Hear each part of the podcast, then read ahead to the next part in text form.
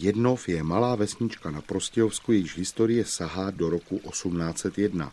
Tehdy se rozhodla vrchnost rozparcelovat původní pastviny pro panské vepře a založit zde osadu, která později dala základ dnešní obci. Podle dochovaných informací však místo nebylo zcela lidu prázdné ještě dávno před založením této osady. A může za to zejména úcta ke zdejší studánce, jejíž voda prý měla zázračné účinky a od pradávna sem docházeli lidé za uzdravením. I proto na dubu u studánky pověsili poutníci už kdysi v dávných dobách obraz bolestné Pany Marie. Počet těch, kteří přicházeli za zdejší vodou, však narůstal a tak se v polovině 18. století rozhodly sestry z kláštera svaté Kláry v Olomouci vybudovat na místě pramene Mariánskou kapli. Na její stavbě se kromě řádovek podíleli i další donátoři. Mezi nimi je jmenována například pruská šlechtična von Zeisner, kterou prý zdejší voda rovněž zázračně uzdravila. Kaple byla slavnostně vysvěcena v roce 1766 a sloužila až do postavení nového kostela. Stavba byla zahájena už v roce 1807, krátce po založení zdejší obce. A kostel se budoval tři roky. Současnou podobu pak dostal po přestavbě na počátku 20. století, kdy byla dokončena věž a nové průčelí chrámu.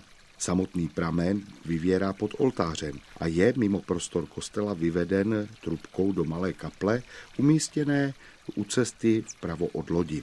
Poutníci sem přicházejí i dnes. V dobách největší slávy byl však jejich počet téměř neuvěřitelný. Například zápis farní kroniky z roku 1900 uvádí, že poutní chrám navštívilo 69 procesí v celkovém počtu 17 570 věřících. Díky tomu bohatla i samotná obec. Obyvatelé poskytovali návštěvníkům potřebné zázemí a ti zde nechávali dostatek prostředků pro rozvoj obce i opravy chrámu. Ten je i dnes krásně zrekonstruovaný, stejně jako studánka a kaple vedle ní. Kromě toho zde v roce 2005 byla nedaleko kostela vybudována Mariánská zahrada se sochou Bohorodičky a svatého Jana Pavla II. V letním období se tady příležitostně konají bohoslužby, ale jinak to místo slouží hlavně k odpočinku, a to jak poutníků, tak i turistů či náhodných návštěvníků obce. Kostel však není jedinou pozoruhodností Jednova.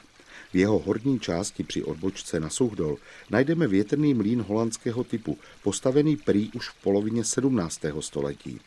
Působil zde až do roku 1931, kdy jej poškodila mohutná vychřice a od té doby už nebyl zcela obnoven.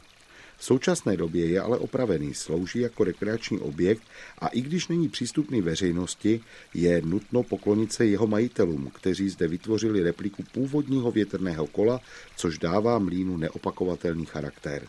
Vraťme se však ještě ke studánce. Kromě mnoha legend o zázračných uzdraveních se o zdejší vodě říká, že ukrývá obraz Pany Marie. Obecní archivní materiály například uvádějí, posvátná voda má takovou zvláštnost, že v zimě nalitá do sklenice zamrzá jako každá jiná. Uprostřed ledu se ale ukáže ozářená gloriolou milostná soška bolestné rodičky boží. Tyto zmrzlé obrazy jsou vidět v každé zmrzlé sklenici stejně. Všichni se tomuto úkazu diví, nikdo ho ale nedovede vysvětlit.